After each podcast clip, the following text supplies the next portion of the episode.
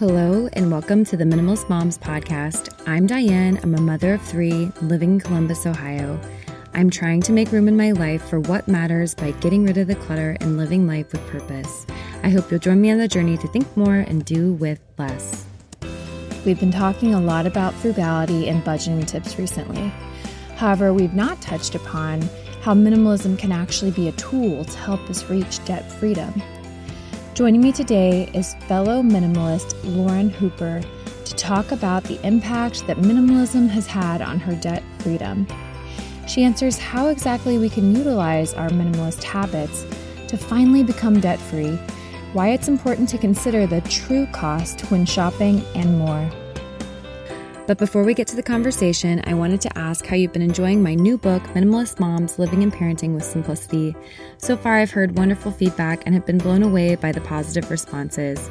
If you've recently finished or are about to do so, would you do me a huge favor and leave a review on Amazon?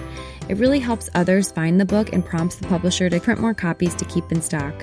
Thank you so much in advance for your time with this. I've included an easily accessible link in the show notes for you. And again, thank you to everyone who supports the Minimalist Moms by listening, leaving rating and reviews, or just following along on social media. I just thank you so much for being here.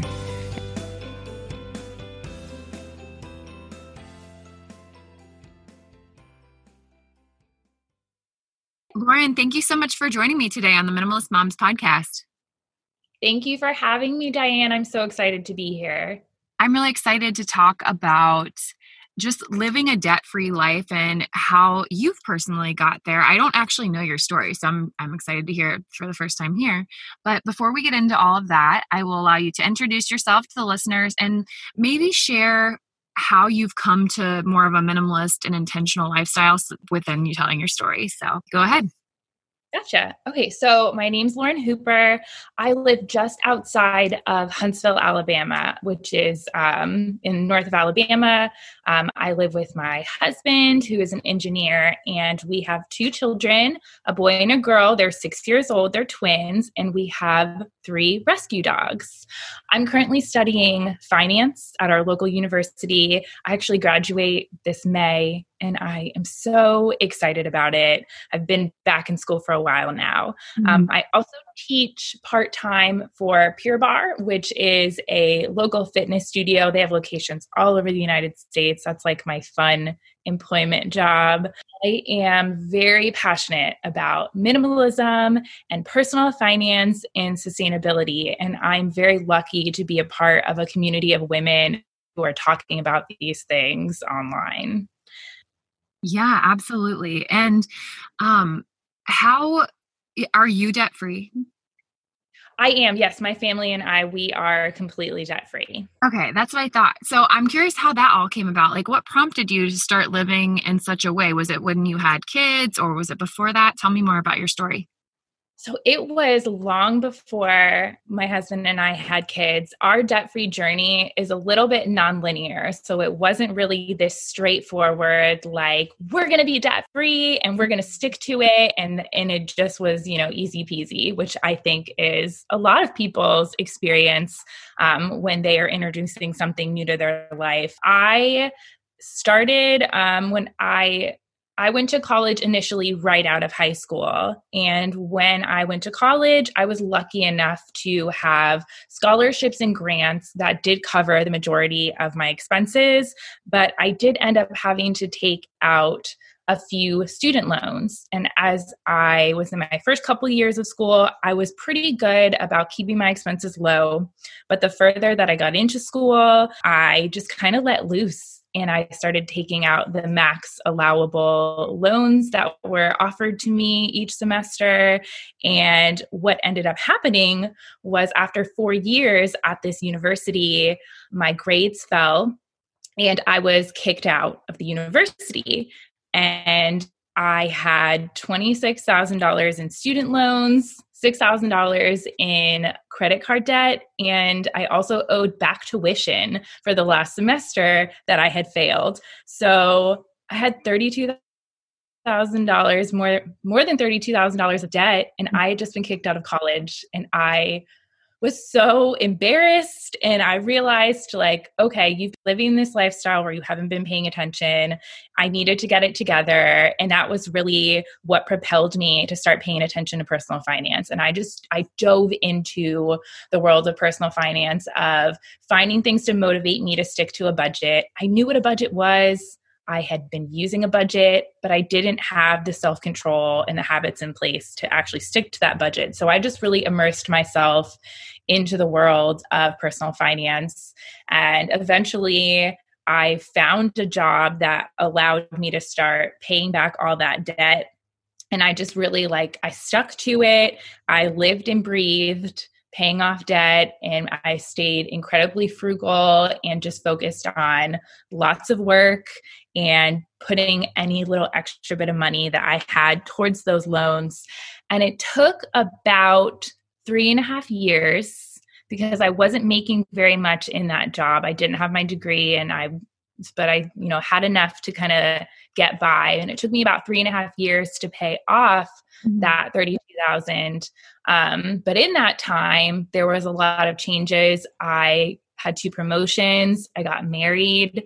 Um, my husband and I, we paid for our wedding cash because he also is pretty frugal. I'm really lucky that I found a partner who was kind of already living that lifestyle. He was like the opposite of me. He had no loans, he had no debt. He right after uh, right when we were getting married he was going into a master's phd program and he'd like set it up so that he didn't have to pay for tuition. Like he was gonna eight years of school three degrees no debt. Like this man knew what he was doing. And so i was grateful to find him because he really supported that decision of mine to just go at that debt and stay out of that debt. And we were so excited when we paid off my last uh, payment for my student loans. And we celebrated by getting a car loan because we were adults and we needed a new car. We were telling ourselves this message that a car loan is totally acceptable. In one day, in getting this car loan, we went back into even more debt than I had had before when I got out of college. So our car loan was $37,000, mm. which is crazy for me to to think about that now. And then 2 months later we found out that we were that I was pregnant with twins and we were like, "All right, we got to stay frugal. We we got to make it work." After after my husband graduated, that's when we moved uh, to Alabama, I'm originally, we're all originally from Florida. I was born and raised in Florida. Our kids were born there. And when we moved up to Alabama, I'd been working full time um, when my kids were really young, when they were born, but I started staying home. And my husband went to work now that he'd graduated. Mm-hmm. And I just immersed myself again in becoming debt free because I realized we're going to need to get out of debt if we want to buy a house, if we want to live somewhere nice. And that's also when I found minimalism. And that was like the missing part of the puzzle of I had been wanting to be this person mm-hmm. who wasn't buried in debt, who uh, wasn't constantly having to like pay off things. And minimalism was that thing that I needed to get me where I wanted to be. So we we stayed frugal. We lived in the cheapest apartment that we could find in our area. We paid off the car loan super quick in a few months of my husband getting his new job and we saved up a ton of money to put a down payment on a house. We found a really inexpensive house in our area. We're really lucky we live in a low cost of living area um, and we got a four bedroom, two bathroom for a mortgage of well, the total cost of the house was $177,000. And then we had, of course, less for our mortgage since we put money towards it. Um, but we just stayed frugal. We just stayed paying attention and being intentional to what we were spending on. And this last March, less than a week before the whole world shut down, mm-hmm. we made our last payment on our mortgage and we are now 100% debt free. Wow, that's so amazing. Well, congratulations. That first of all, that's amazing. And I'm wondering so we are going to be talking about minimalism as a tool to becoming debt free. Yeah. What are some of the practical tips that you have that I guess are considered minimalist that got you there? Just I want to apply this to people that are listening. Mm, absolutely.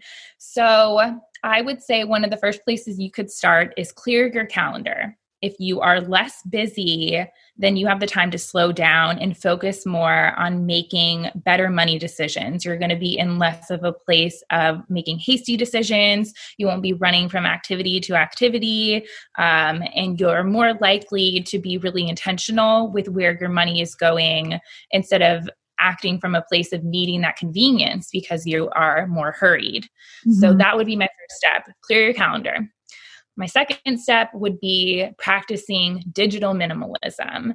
Mm-hmm. And that is because it's estimated that people see between 6,000 and 10,000 ads a day, which sounds crazy because we don't really recognize that we are seeing all of those ads. And most of it is online digital marketing because we're spending a lot of time in front of screens or even listening to the radio or a podcast. And we will hear so many ads every day, and we don't realize we're being advertised to.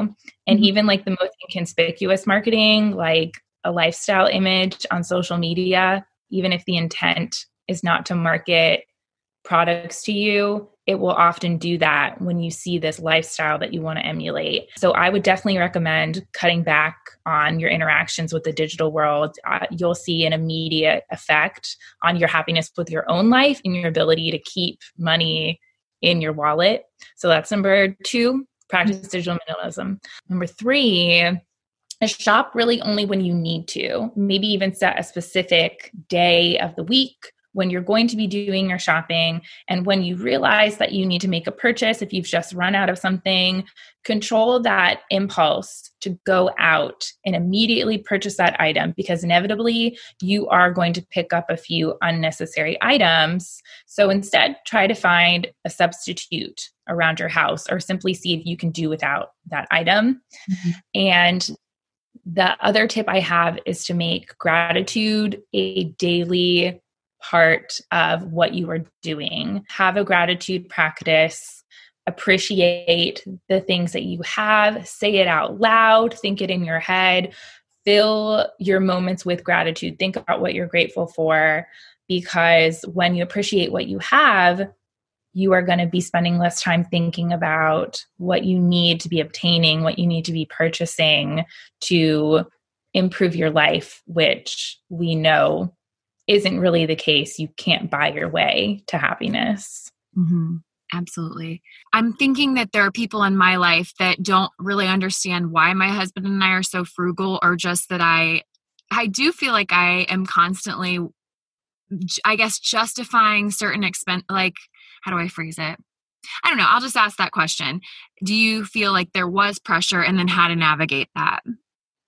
So I absolutely have pressure within my life from um, family members and from friends to make decisions that are going to go against my minimalist values and mm-hmm. against my value of uh, saving money. That is a constant. I can think of multiple situations right now where I have had to um, turn down plans to do things or decide that you know i'm not going to take part in an activity or just kind of answer to um, the questions of well why are you not doing that? or why uh, why don't you just go ahead and make things easier by spending this money now? or you know mm-hmm. um, that is something that i face regularly. And first thing that i think about is that I don't need to justify any of my decisions, especially with my finances, to anyone other than, of course, my husband. We're making these decisions together.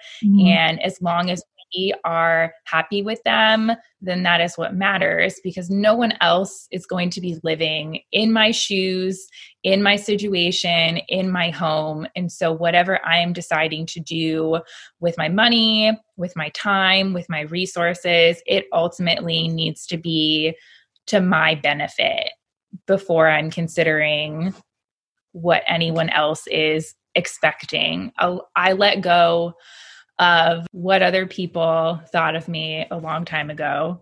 Mm-hmm. And it so freeing and amazing to be able to do that and just have that confidence that I'm making the right decision and that the people who are really there for me and want the best for me, they are going to be supportive. And I absolutely have friends like that in my life as well who are so supportive mm-hmm. of the decisions that I'm making, even if it affects them in their ability to spend time with me or talk to me about certain things or feel like, you know, we're doing the same things and that we're uh, you know, kind of on the on the same page. They're supportive that we're gonna have our different ways of doing things and I support them and they support me and it's great. And that's, you know, what I really expect out of a friendship and what I think a lot of us should be aiming for in the people we surround ourselves with. Yeah, I 100% agree with you. And I think that uh, I don't want to throw people under the bus, but I think that it is such an important thing as an adult to be able to set those relational boundaries with people. And I feel like so much of like kind of that young adult, not young adulthood, but maybe like in into your 30s i feel like that's when you really need to develop that because a lot of people are having kids or they have jobs that they need to just prioritize and so i don't know i think it's a very important skill to hone and again that doesn't mean that you're ungrateful or, or, rude, but to be able to say no or to be able to explain yourself. I don't know. I've, I've noticed that so much that I don't get nearly as flustered when I explain myself if I'm confident in how and what I'm explaining. Mm-hmm. And also know that sometimes you don't you don't owe everyone mm-hmm. an explanation. Mm-hmm. Just a simple no, just practicing saying no or no thank you or I can't make it or that doesn't work for me with no explanation is very nice. It just feels really good to know you don't have to explain yourself because mm-hmm. even in doing that you can kind of drudge up those doubts of oh well actually maybe i could make this work. So i try to remind myself when asked like oh are you going to come out to this event? Be like no thank you. I won't be able to make it. And then just leave it at that. Yeah. No i, I love that you said that. I think that's really important. So I want to shift gears slightly. You and I were chatting before we mm-hmm got on the call and we were talking about the hashtag that you like to use and it's hashtag but what does it cost so i'll allow you to tell me a little bit more about this and then my second question is why is it important to consider that when making a purchase so I love minimalism and I love, you know, using my resources wisely and uh, living within my means. But I also really still enjoy scrolling through and looking at beautiful, curated images of mm-hmm. people's houses and their wardrobes. And I appreciate those things, but then I often can feel like they're in opposition of my values. And I don't want to get caught up in the fantasy of seeing something online or seeing uh, something in person, you know, at a friend's house and feeling like I need to have that in my life. And one of the ways that I've kind of been able to quickly get myself to realize and appreciate that that image, that thing might be good for one person, but doesn't fit for what I'm trying to do is when I know how much time and money it took Mm-hmm. to get that thing. And so the kind of goal that I have with this hashtag is to make it more acceptable for people to talk about how much things cost, how much time it took to obtain them, how much time it took to save for them. Uh, because when I see that information and I've when I've talked to others and when they see that information, it can help them to realize if something is worth them um, you know, planning for or thinking that it's something that they need in their life and I also feel like it can add a little bit of transparency to mm-hmm. kind of the influencer world that's out there. I can think of one circumstance recently that if people had posted how much money something cost and how much time it took them to do it, and if I knew this in mm-hmm. seeing an image, I would have immediately been like, nope, not for me. Mm-hmm. And that is those beautiful like fall porchscapes that people have. You know, fall comes around and we get so excited and we're like, oh, I'll get all the pumpkins and the mums and uh, all the other kind of fun like fall stuff that you see. And it's beautiful. Mm-hmm. And I thought to myself this fall, I'm going to do that. I'm going to make it happen. I'm going to slowly buy the stuff and just my my porch is going to look beautiful. It's going to be great. And i was like i'll just start with like a few things. And so i went to the farmers market. I got four pumpkins and i got two mums. I'm just like i'll just start there just, just mm-hmm. to start. And it was $120 for those six items. Mm-hmm. and i can't even imagine. I didn't even bother to do the math to think about how much it costs someone to decorate their porch more lavishly than that with tons of mums and tons of pumpkins and hay bales and and all that stuff and uh I just was like I should have stopped and and thought about it for a second and realized, you know, hey, this this takes a lot of money and a lot of time and I have to decide if this is worth me putting my resources to. Do I want to put $120 plus towards a front porch that I don't see, but that people see when they're driving by my house. And mm-hmm. uh, that kind of is just one of many situations where I feel like if I know how much something cost or how much time it took, it'll give it kind of snaps me out of the fantasy of oh i want that or oh i can make that happen and i'll just be like that's nice but it's not for me and then i can move on